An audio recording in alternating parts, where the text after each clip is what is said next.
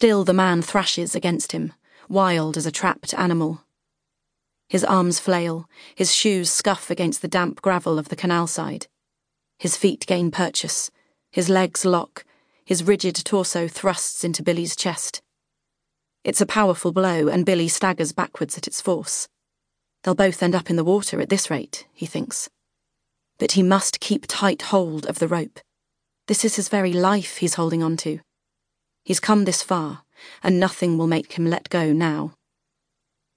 The man writhes, cries out, choked, desperate. He clutches at the rope to try to prise it from his failing throat.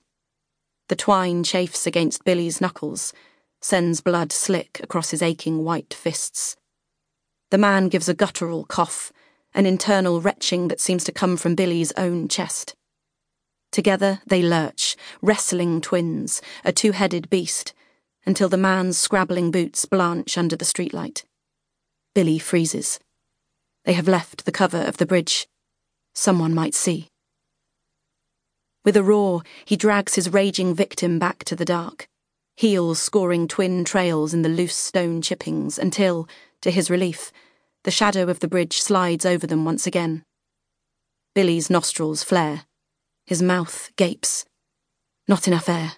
He must suck in all he can.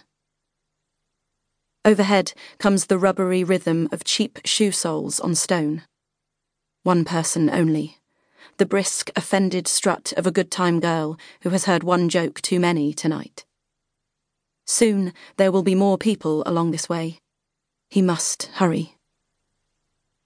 The man bucks, his belly rounding like a bedsheet on the breeze. With all his strength, Billy pulls the rope. He has begun to cry, to sob with a kind of grief. It is all so wretched. But he has not been able to grasp the exact nature of the wretchedness until now. This is how it is to kill a man. This is how it feels. His body is numbing with cold and pain. His nose is running. No hands free. He has to lick away the gritty trail of mucus from his upper lip.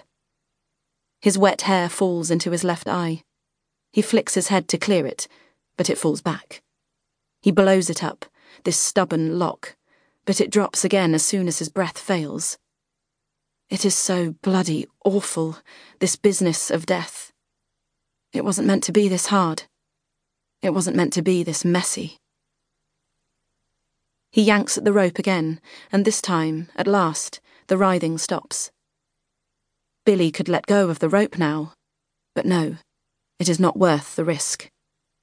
He will finish this, and after it is over, then will be the time for putting things right. Then will be the time for atonement. I will only do good. His voice is a little more than a croak. His biceps sear for lack of oxygen. Only good. From now on, I swear by Almighty God. He gives one last pull. The rope is in spasm. His hands in spasm with it.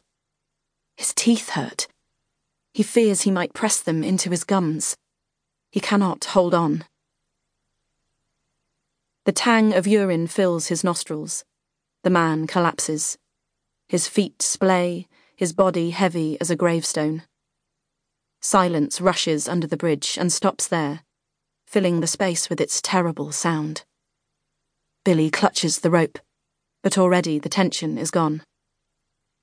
Only good now, he says, and falls to his knees. Only good, from now on? Oh God. Footsteps overhead. Clack, clack, clack. The whinny of tipsy female the bass notes of the male who thinks his luck is in. Billy's chest is a pump. The jagged path digs into his knees.